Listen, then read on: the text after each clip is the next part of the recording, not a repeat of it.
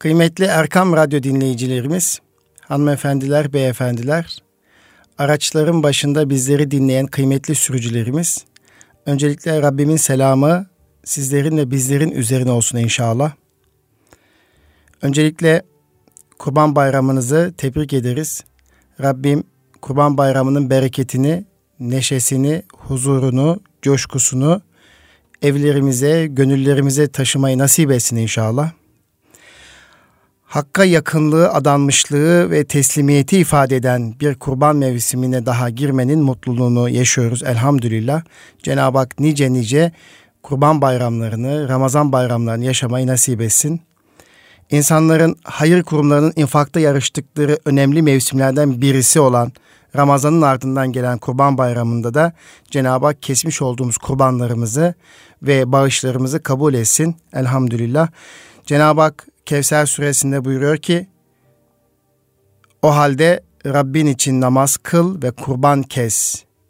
Yine El-Hac suresinde buyuruyor ki o kurbanların ne etleri ne de kanları Allah'a ulaşır.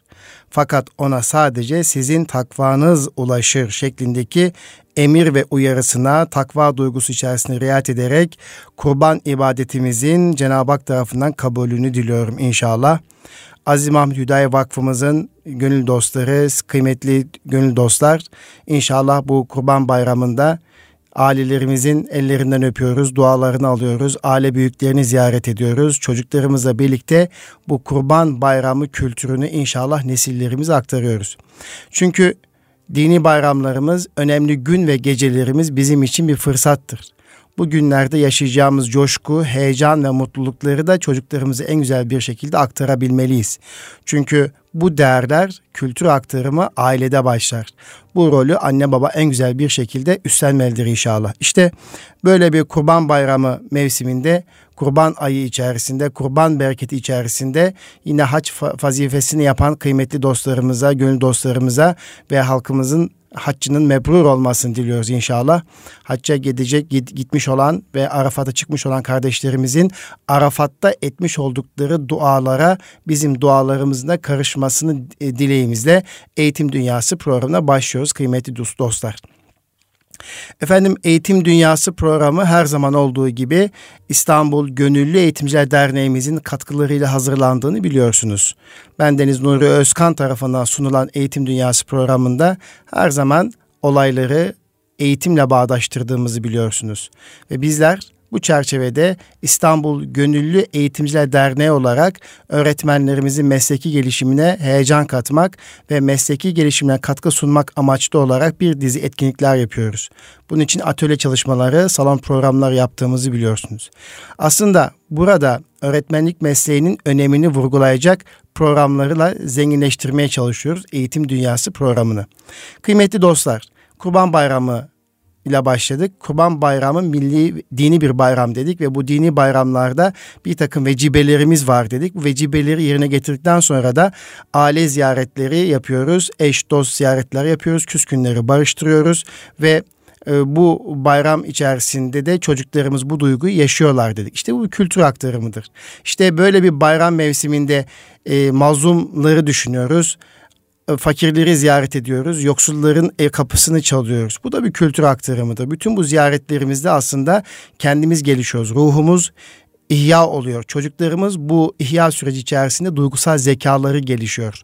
Eğer bu kurban bayramında kestiğimiz kurbanlarımızla birlikte Arakan'daki müminleri Müslümanların derdini dertlenebiliyor ve bu derdi çocuklarımız yükleyebiliyorsak Filistin'deki Müslüman kardeşlerimizin derdini yükleniyor ve bu derdi yine çocuklarımıza aktarabiliyor, ailemize aktarabiliyor, nesillerimize aktarabiliyorsak Afganistan'daki Libya'daki, Cezayir'deki, Yemen'deki dünyanın her bir tarafında mazlum olan insanların derdini, Müslümanların derdini çocuklarımıza aktarabiliyor isek ve bu derdin nedenini onlarla konuşabiliyorsak ve bu derdin kaynağını konuşabiliyorsak ve İslam ümmetinin parça parça olmasının ve liderlerinin gaflet içerisinde yaşamasından kaynaklandığını aktarabiliyorsak eğer ve bir Müslümanın acısını, ızdırabını çözemiyor ve bunu acziyetini yaşıyorsak işte bunların hepsini hem bir vebal olarak aktarmak hem de bu noktada acziyetimizin gerekçeleriyle birlikte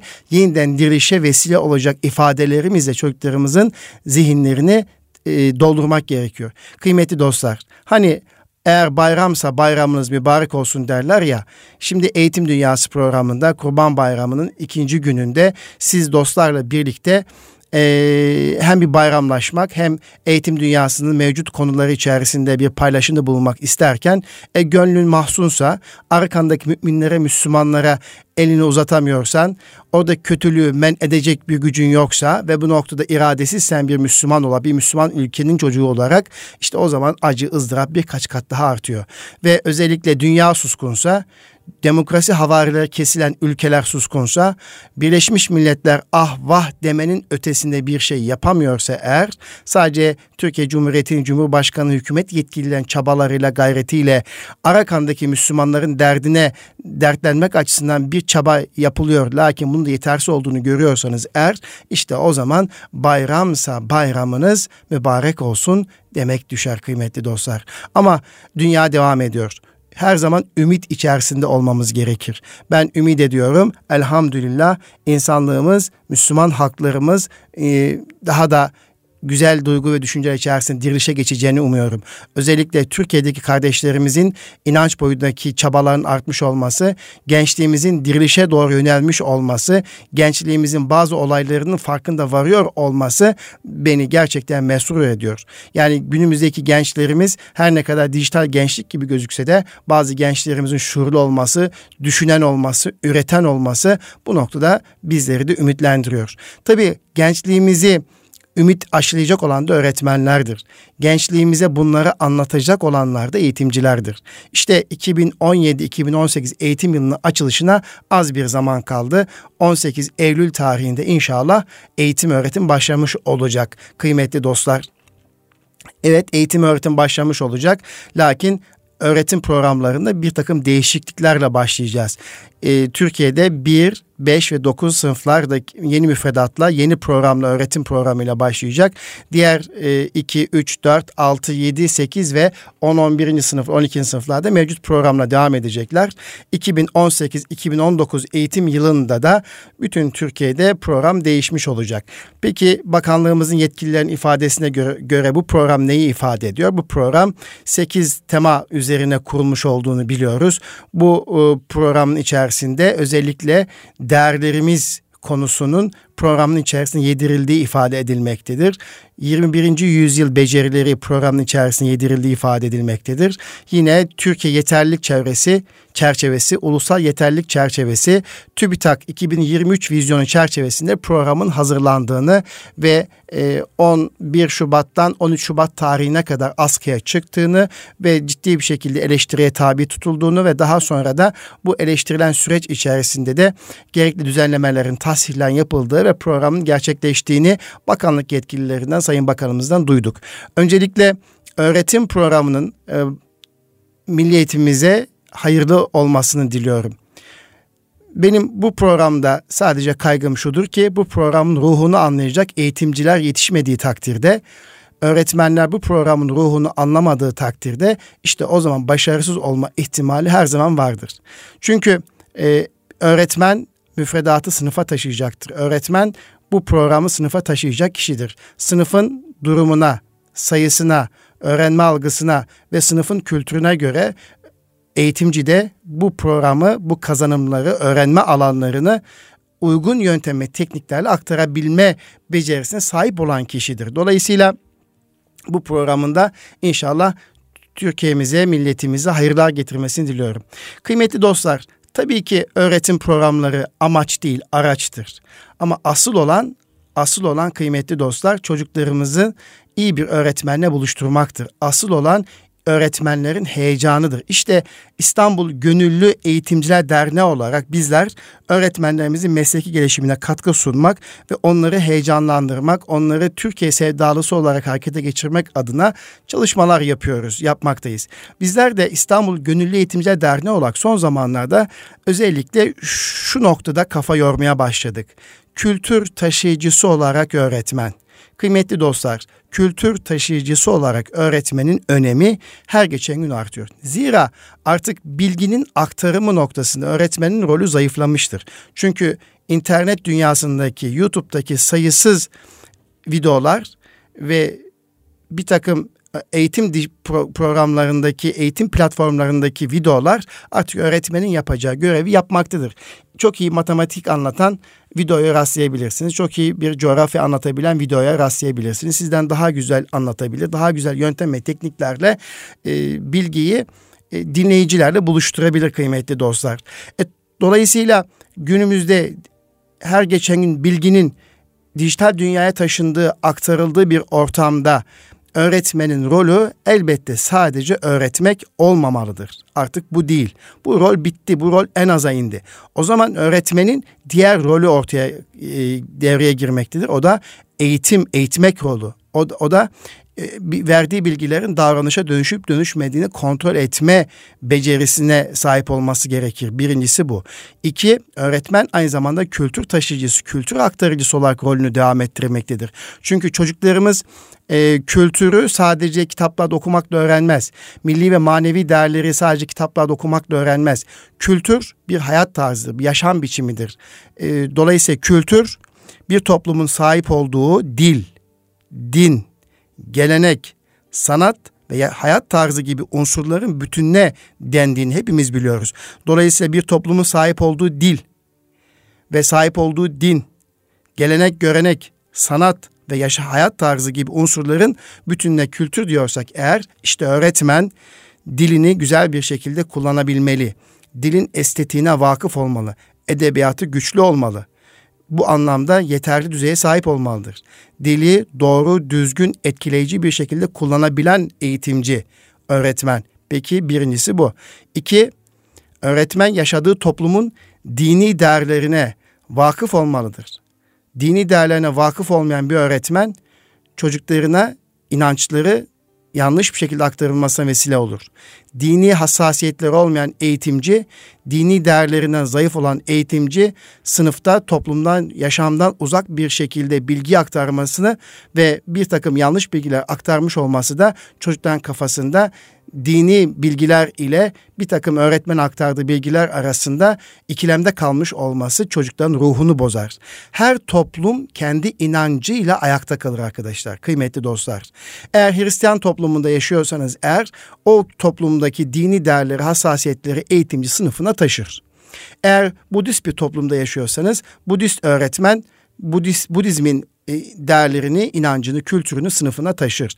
E biz de elhamdülillah sürekli ezanların okunduğu, ibadetlerin yapıldığı ve İslam dini ile müşerref olduğumuz bir coğrafyada yaşıyoruz. Ve bu coğrafyada Türkiye olarak yıllardır büyük medeniyetler inşa etmişiz, büyük değerler ortaya koymuşuz. Dolayısıyla bu İslam değeriyle Türk toplumu içselleşmiş ve artık Türk milleti deyince Türk dediğiniz zaman ırkınız ne olursa olsun Osmanlı coğrafyasındaki herkese Türk deniyordu. Türk Müslüman değerlerle yoğrulmuş bir insan tipini anlatar, anlatıyor idi. Dolayısıyla bu coğrafya bu büyük coğrafyada şu anda bizler yaşarken işte bu dini değerlerimizi, hassasiyetlerimizi gözetiyor olmak gerek. İşte bir eğitimci de bir toplumun yaşadığı toplumun dini değerlerini, hassasiyetlerini bilmelidir. İşte bu şekilde örnek olmalıdır ve çocuklara yanlış telkinlerde bulunmamalıdır. Dolayısıyla dil dedik, din dedik ve gelenek görenek. E bir de e, dinin kaynaklarının dışında o toplumun kendi e, gelenek ve görenekleri vardır. Yazılı olmayan, e, bölgelere göre değişen bir takım gelenek ve görenekler vardır. Bu gelenek ve görenekleri de öğretmen sınıfa aktarıyor olmalıdır. Mesela Doğu Anadolu bölgesindeki gelenek ve görenekler farklıdır. Ege bölgesindeki gelenek ve görenekler farklı. Karadeniz bölgesinde, İç Anadolu bölgesinde, Akdeniz bölgesinde farklıdır. Dolayısıyla yaşadığı ilin, ilçenin veya bölgenin bir takım o bölgeye has e, giyim tarzı, yaşam tarzı, konuşma tarzı ve benzeri veya bir takım e, gelenekler ve görenekleri dil ve din eksenine aykırı olmadığı sürece sınıfa taşıyabilmeli ve sınıfta da öğrencisine aktarabilmelidir. Ha olumsuz gelenekler ve görenekler de vardır. Yanlış batıl inançlar da vardır. Tabi öğretmen de bunu arındırmalıdır.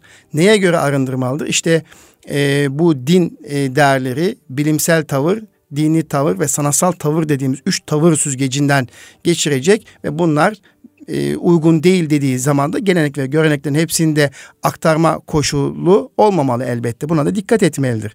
E sanat yine bulunduğu bölgenin yaşadığı toplumun sanatsal değerlerini sınıfa taşıyan eğitimci olmalıdır. Sanat, müzik, resim ve birçok alandaki e, becerileri kastediyoruz. İşte bu alanda da e, bir eğitimci sanat değeri bakımından bulunduğu, yaşadığı toplumun, kadim kültürün sanat özelliklerini biliyor olmalıdır. Bir eğitimci kendi toplumun sanatından uzak olmamalıdır. Kendi toplum mimarisinden uzak yaşamamalıdır. Bunun farkında olmalıdır.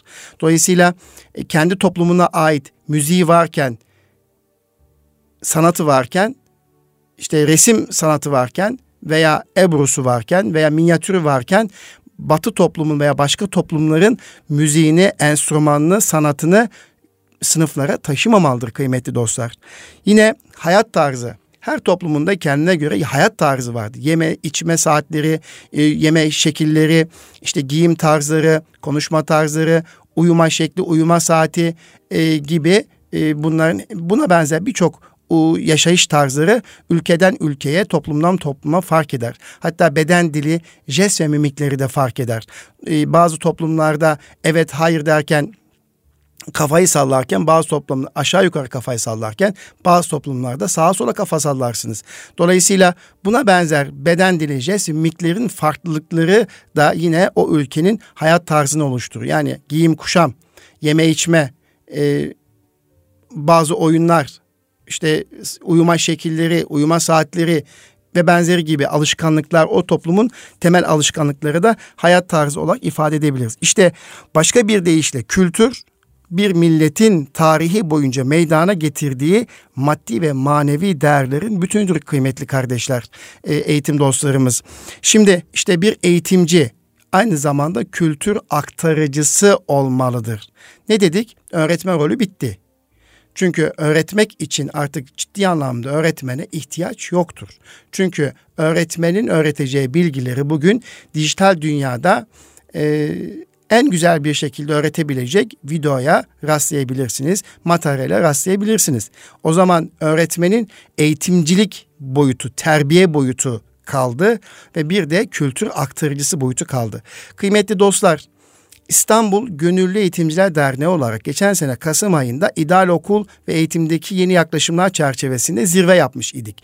İdeal Okul zirvesi. Orada kıymetli bir akademisyen hocamız Profesör Doktor Mustafa Ergül hocamız dedi ki kültür aktarıcısı bakımından aile bitti. Aile yorgun, aile çaresiz. Lakin kültür aktarma görevini üstlenmesi gereken okulda, okulun öğretmeni de yorgun, çaresiz veya bu işi bilmiyor, bu işten uzak demişti. Kıymetli dostlar, işte İstanbul Gönüllü Eğitimciler Derneği olarak biz bu kültür aktarımı bakımından öğretmenin büyük bir role sahip olduğunu düşünüyoruz. İşte 2017-2018 eğitim yılına girerken 18 Eylül tarihinden itibaren e, eğitimcilerimiz ki İnşallah Kurban Bayramı sonrası 5 Eylül'den itibaren öğretmenlerimiz okullarına kavuşacaklar, okullara gelecekler. Hem yeni programla ilgili bir takım seminerlere tabi tutulacaklar. Hem de 2017-2018 eğitim yılına hazırlık yapacaklar.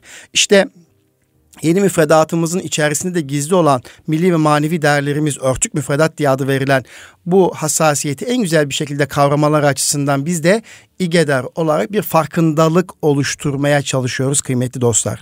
İşte kültür aktarımı dediğimiz bir toplumsal gruba ait alan bilginin yerleşik söylemlerle semboller düzeninin diğer kuşaklara iletilmesi süreci kültür aktarımı diye tanımlanabilir. Yani bir toplumsal gruba ait olan bilginin, yerleşik söylemlerin, sembollerin, düzenin bir sonraki kuşağa iletilmesi sürecine biz kültür aktarımı diye tanımlayacak olursak eğer işte mevcut toplumumuzun değerlerinin bilginin, söylemlerin, sembollerin bir sonraki kuşağa en güzel bir şekilde aktarılması için aileye büyük görev düşüyor. Lakin aileyle birlikte okulun da öğretmende büyük görevi vardı. İşte bu görev içerisinde öğretmen arkadaşlarımız, eğitimcilerimiz bu kültür aktarımını önemseme, önemsemelidir kıymetli dostlar. Peki bir de kültür değişimi kavramı var biliyorsunuz. Ee, onu da tanımlamak lazım kısaca iç ya da dış etmenler sonucu bir kültürün davranış kalıplarında ve örneklerinde yani tiplerinde ortaya çıkan değişime kültür değişimi denir. Aslında biz her geçen gün Batı toplumunun, Batı medeniyetinin e, baskın kültürü altında bir takım değişimi uğruyoruz. Bakıyoruz sokaklarımıza, caddelerimize, levhalarımıza, ışıklarımıza, mimarimize. Biz kendi kadim kültürümüzün izlerini, eserlerini, güzelliklerini kaybetmiş ve artık o özendiğimiz batı toplumu gibi giyinmeye, batı toplumu gibi düşünmeye ve batı toplumu gibi mimari tarzımızı geliştirmeye başlamışız. Dolayısıyla bin yıllık, bin küsür yıllık tarihi birikimimize sahip olan toplumumuzun baskın değerlerinden her geçen gün uzaklaşıyoruz. İşte burada ailenin zayıfladığının göstergesidir. Annelerin, babaannelerin, dedelerin devreden çıkartıldığı, mevcut ailelerin de yalnız kaldığı ve kültür aktarım noktasında yorgun, bıkkın, isteksiz ve çaresiz olduğunun göstergesidir kıymetli dostlar.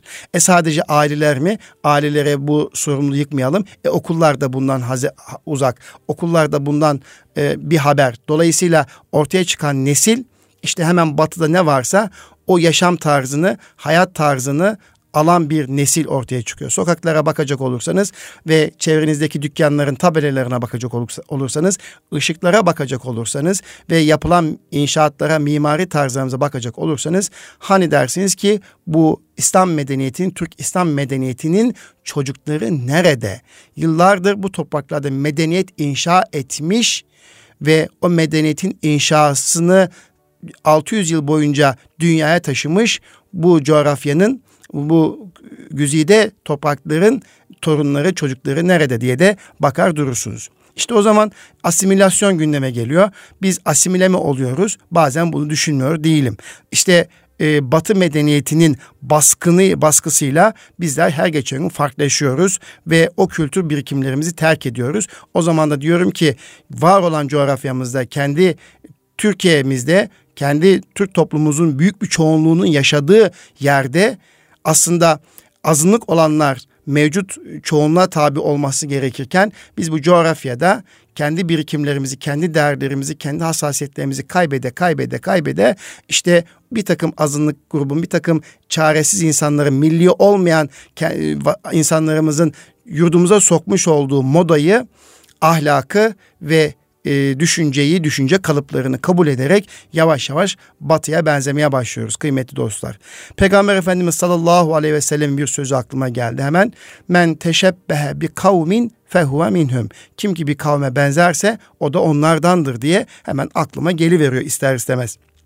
İşte kıymetli dostlar ortak kültürün oluşturulmasında ve kültürümüzün aktarımında öğretmene büyük rol düşüyor dedik. Sadece öğretmen mi? Öğretim programlarına büyük bir görev düşüyor ve bu anlamda da hazırlanan ders kitaplarının hazırlanacak ders kitaplarında rolü oldukça fazladır.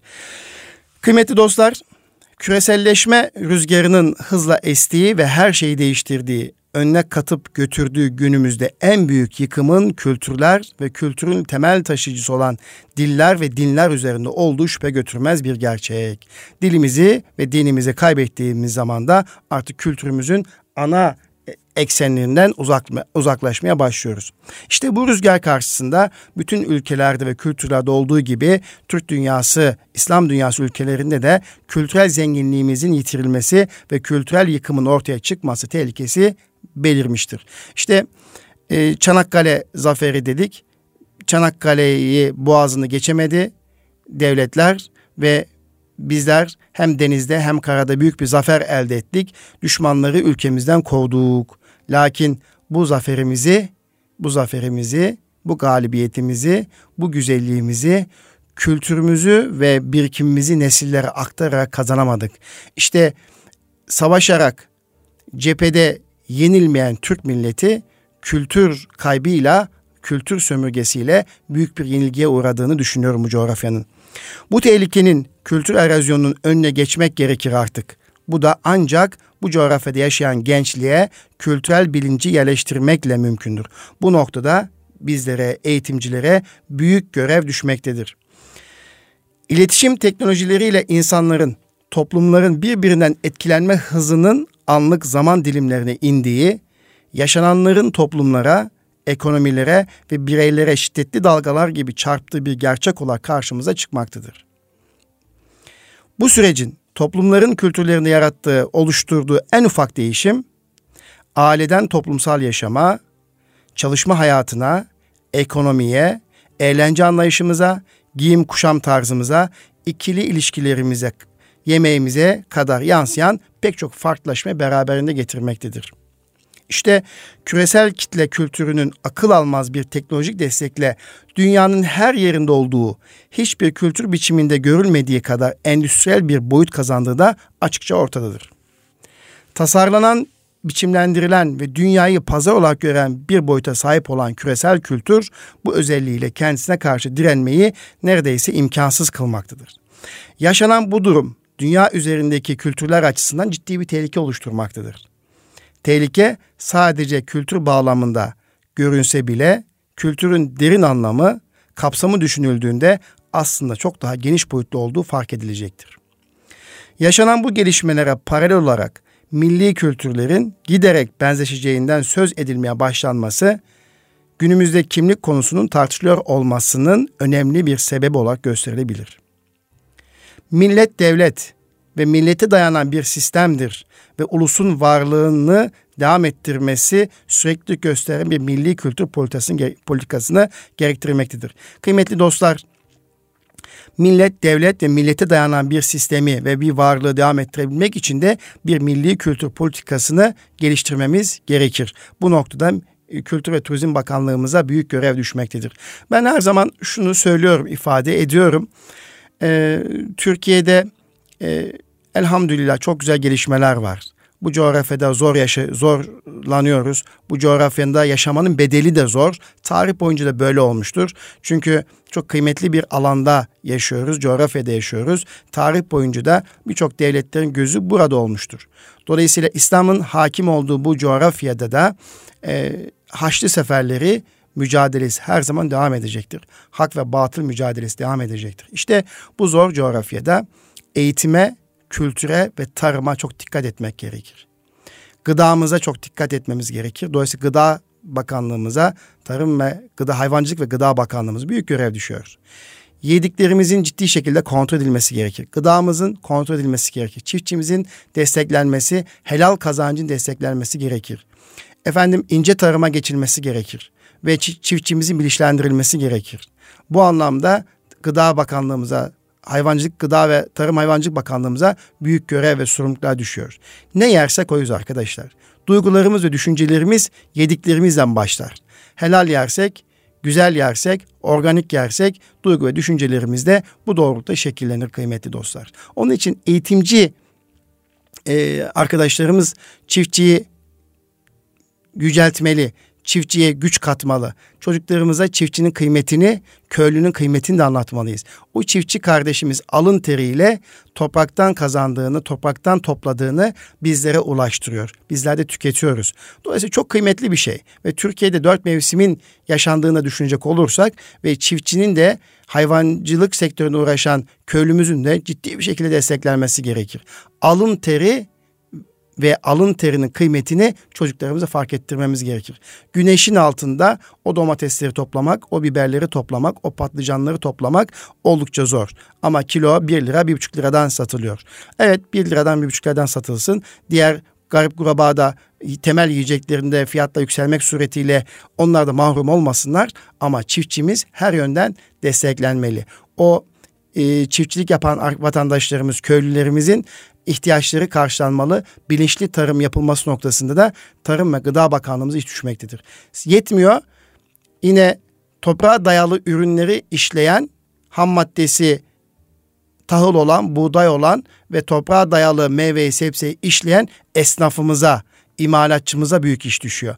Onlar da topraktan toplanan gıdaları, yiyecekleri, meyveleri, sebzeleri güzel bir şekilde Cenab-ı Hakk'ın istediği bir şekilde işlemeli. ve dönüştürmeli. İşte ona göre kavanoza koymalı. Bu duygu ve düşünce içerisinde e, çalışmalı esnafımızda, imalatçımızda. E, alıcımız da bu iki grubu destekleyecek bir imkan ve fırsat sunmalı. Demeli ki biz size minnettarız. Siz bize zor işler yapıyorsunuz. Güneşin altında zor şartlarda bize helal gıda temin etme noktasında gayret gösteriyorsunuz. Allah sizlerden bin kere razı olsun diyecek şükran içerisinde, teşekkür içerisinde olmalı. Çünkü kullara teşekkür edemeyen Allah'a teşekkür edemez. Dolayısıyla Tarım Bakanlığımız, Gıda ve Hayvancılık Bakanlığımıza büyük iş düşüyor. İkincisi Eğitim Bakanlığımıza iş düşüyor. Eğitimimizin milli, insani ve ahlaki olması noktasında çok büyük gayret sarf etmelidir.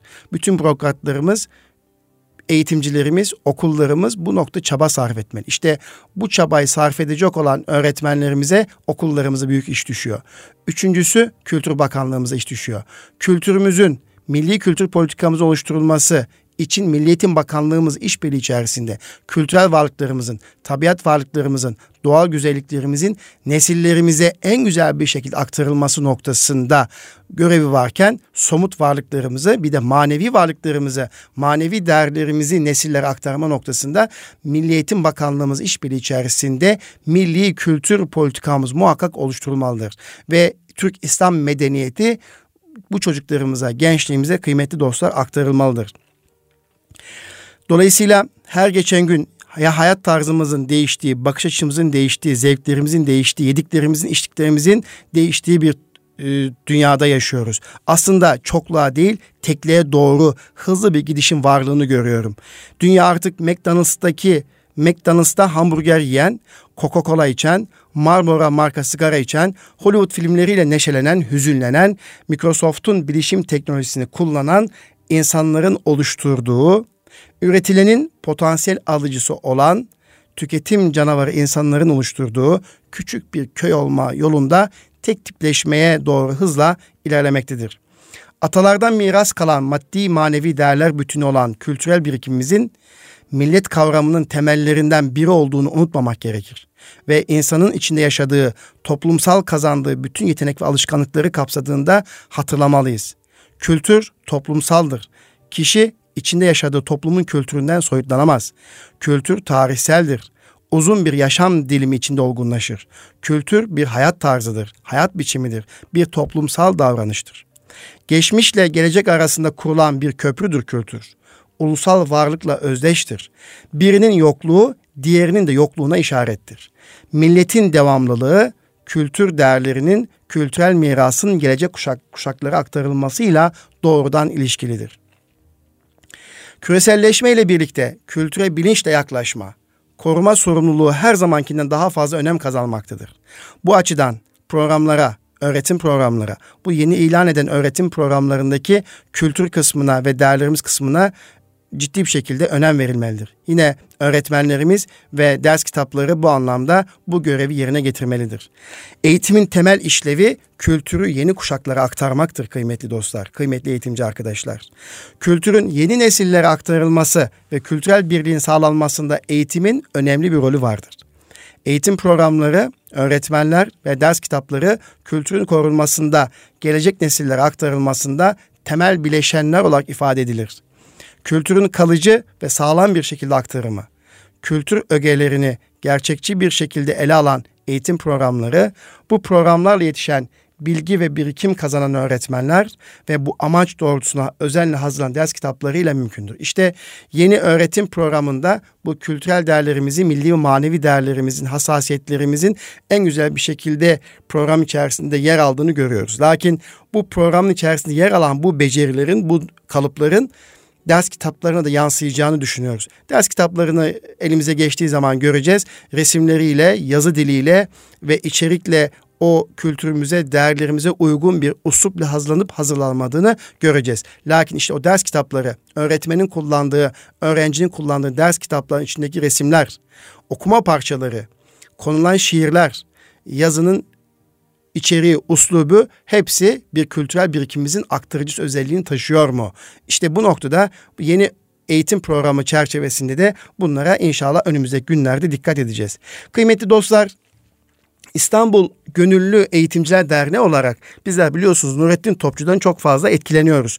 Nurettin Topçu'nun kitaplarını okuyoruz ve Nurettin Topçu'nun yıllar öncesi işaret ettiği e, marif davası ile ilgili e, kitabı ve yarınki Türkiye kitabından bir takım cümleler hala bugün tazeliğini koruyor. Ve Nurettin Topçu diyor ki bir asırdan beri memleketimizin başta gelen derdi medeniyet meselesidir. Geçmişte büyüklüğü dünyaca bilinen Türk milletinin medeni varlığa sahip olmadığını önce Batı'yı tanıyanlar ortaya attı. Tazimatla başlayan Batı ilişkileri birçok nesillerin gözünü kamaştırdı. Aydınlar Batı'nın yükselişindeki sırrı aramaya koyuldular ve bu araştırma yaparken farkında olmadan kendi iç dünyalarını Batı'nın içinde buldular. Bir bir ardı sıra birkaç nesil Avrupa'ya benzemek için ne yapalım? Garplaşma nasıl olmalı diye uzun zaman sayıkladılar.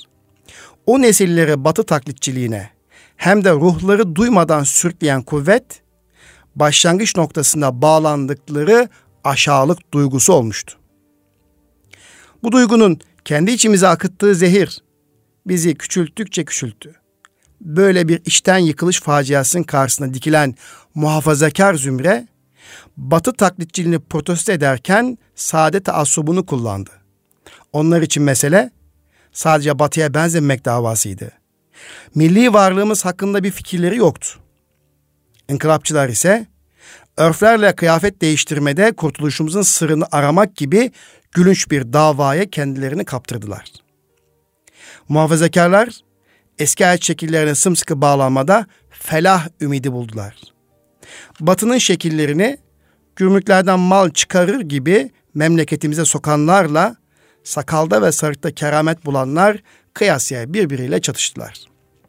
Hala o çatışma sürüyor. Hala o çatışmada devam ediyor. Her iki tarafın gafil olduğu şey kendi milli kültürümüzü yoğurmanın lüzumlu oluşudur.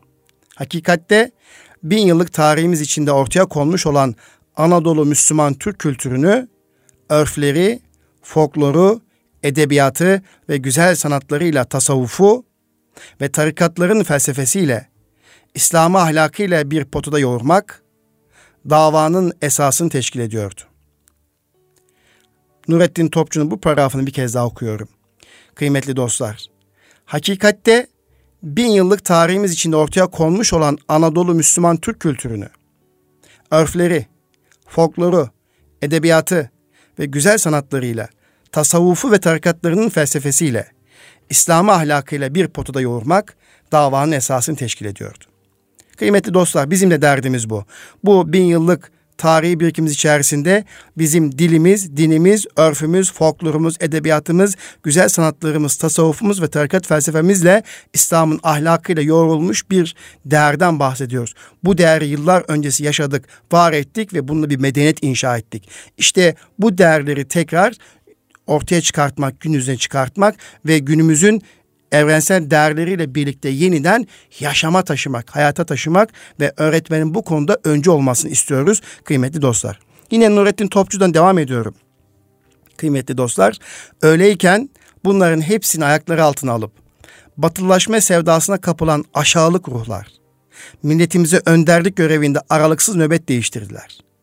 Bir asır bile geçmeden milli kültürden elimizde hemen hemen hiçbir şey kalmadı yenilik cereyanının bayrağını çekenlerin hepsi de bin yıllık bir milletin kültürünü bir pula satmaya hazır batı hayranlarıydı. Doktor Abdullah Cevdet, memleketimize Macaristan'dan damızlık adam getirmeyi teklif edecek kadar ırkımızı hor görür.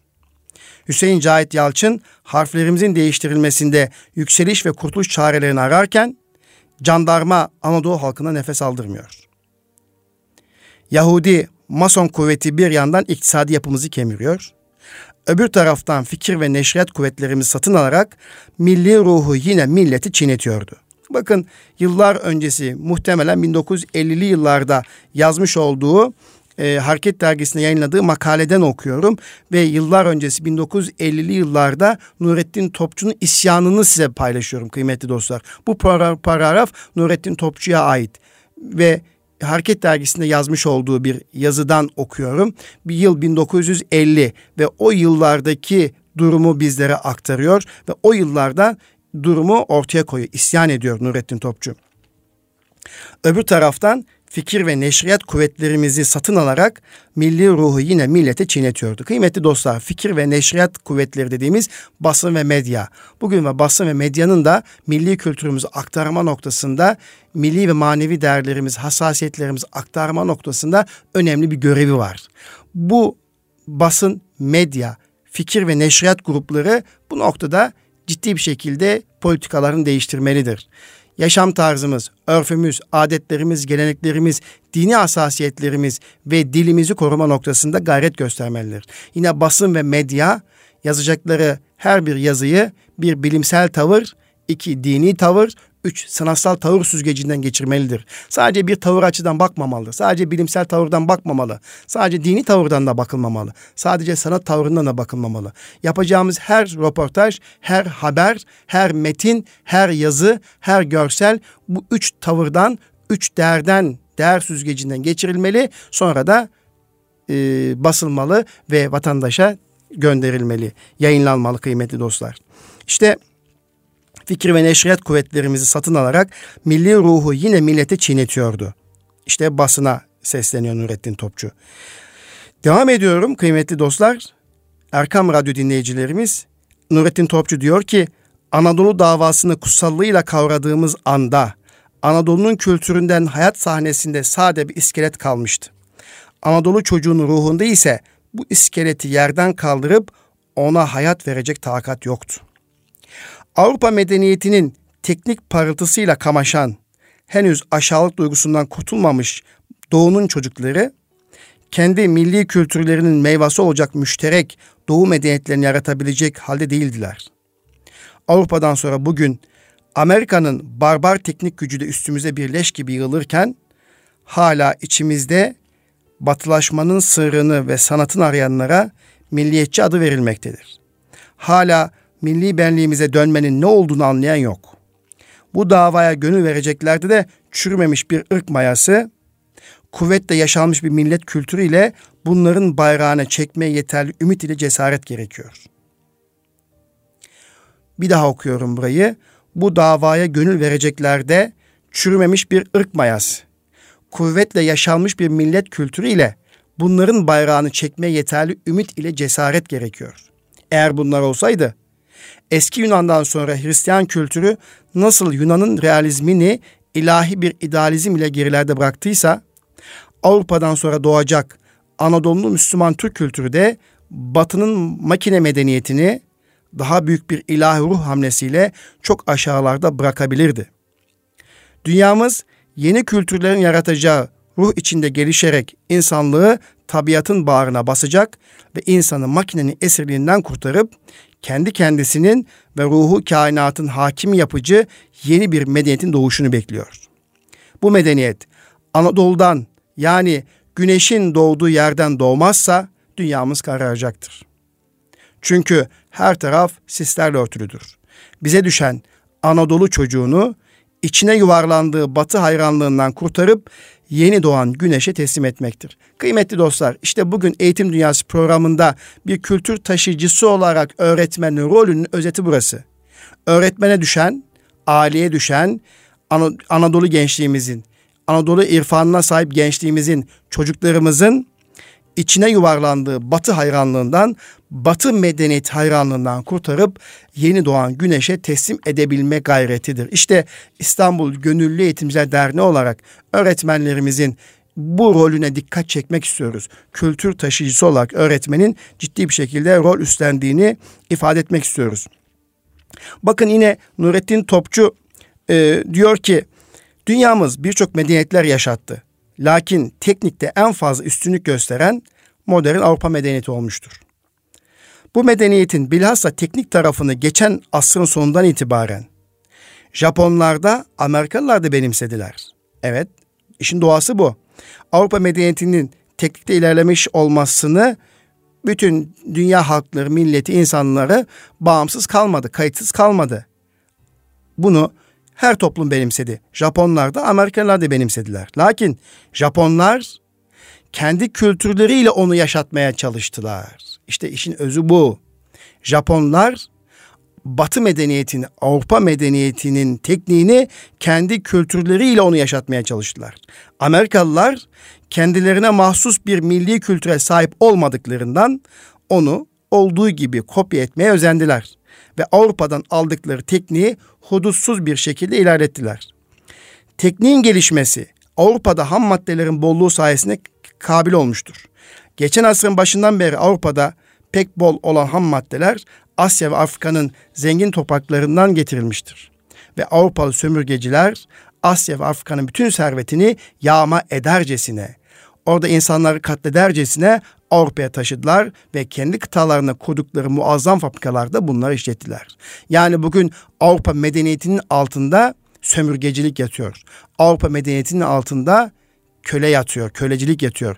Avrupa medeniyetinin altında insan hakları yatmıyor. Avrupa medeniyetinin altında zulüm var. Dolayısıyla işte başka ülkelerin servetini yağma edip kendi Avrupa ülkelerine taşıyıp işleyip ve dünyaya yine sattılar ve dünyada üstün bir güce sahip oldular. İşte tekniğin gücü sanki dünyayı makineleştirmektir. Evet, dünya makineleşiyor ve dünya makineleştirmek için teknik dizginlerini ellerini tutan insan da teknik muzaffer olur olmaz onun zafer arabası sürmek sevdasıyla arkasından onu büyük bir cazibeli takip ediyor. İnsan da makineleşiyor dolayısıyla. Dizginler elimizde. Lakin şaha kalkan atlar bizi de sürüklüyorlar. Tehlikeye uçuruma gitmek mukadderdir. Onu frenleyecek bir kuvvete ihtiyaç var. Bu kuvvet kültürdür. Bu kuvvet milli ve manevi değerlerdir. Kültürü şöyle tarif ediyor Nurettin Topçu. Onunla bitireceğim Eğitim Dünyası programımızı kıymetli dostlar. Okuyan insanın zevkini tenkit etme ve hükümler verme kabiliyetini inkişaf ettirmesidir. Şu halde bir milletin kültürü onun bütün fertlerinin sahip olduğu hadiseleri karşılayan duyuş şekilleriyle bütün tarihi içinde meydana getirdiği değer hükümleridir. Bu değer hükümleri ilim, felsefe, sanat ve din tarafından yaşatılmaktadır. İnsanı kainatın merkezi yapan bütün meseleleri bunlar paylaşmışlardır ve her cemiyet, her millet bunları kendi ruh kabiliyetiyle, kendi iradesiyle yoğurmuş, birbirine kendi karakterini vermiştir. Kültür, onu yaratmış olan milletin malıdır diyor kıymetli dostlar Nurettin Topçu. Ve Nurettin Topçu diyor ki medeniyet satın alınır zannettik, elbiseyi aldık insanı göremedik bile diyor. Dolayısıyla bizler gerçekten Batı medeniyetini satın alınır zannettik. Lakin ortaya baktığımızda biz sadece elbisesini aldık, insanımızı kaybettik kıymetli dostlar. İşte yeniden bu kadim medeniyetin güzel insanlarını doğurmak ve bu güzel insanların dirilişe vesile olmasını sağlamak için 2017-2018 eğitim yılında yeni müfredatla sınıflara girecek olan eğitimci arkadaşlarımız bu konuyu bir kez daha düşünmelidir. Sanatımızla, müziğimizle, resimimizle, dilimizle, dinimizle ve bütün kılık kıyafetimiz ve duruşumuzla milli kültürümüzü, ahlakımızı ve değerlerimizi sınıfa taşıyan bir öğretmen, bir eğitimci olmak dileğiyle 2017-2018 eğitim yılının hayırlara vesile olmasını diliyor ve içinde bulunduğumuz Kurban Bayramı'nda tekrar İslam milletine ve milletimize huzur getirmesini diliyoruz. İnşallah zulmün bittiği ve dünyanın barış ve huzur içerisinde yaşadığı güzel günleri görmek dileğiyle kalın sağlıcakla efendim.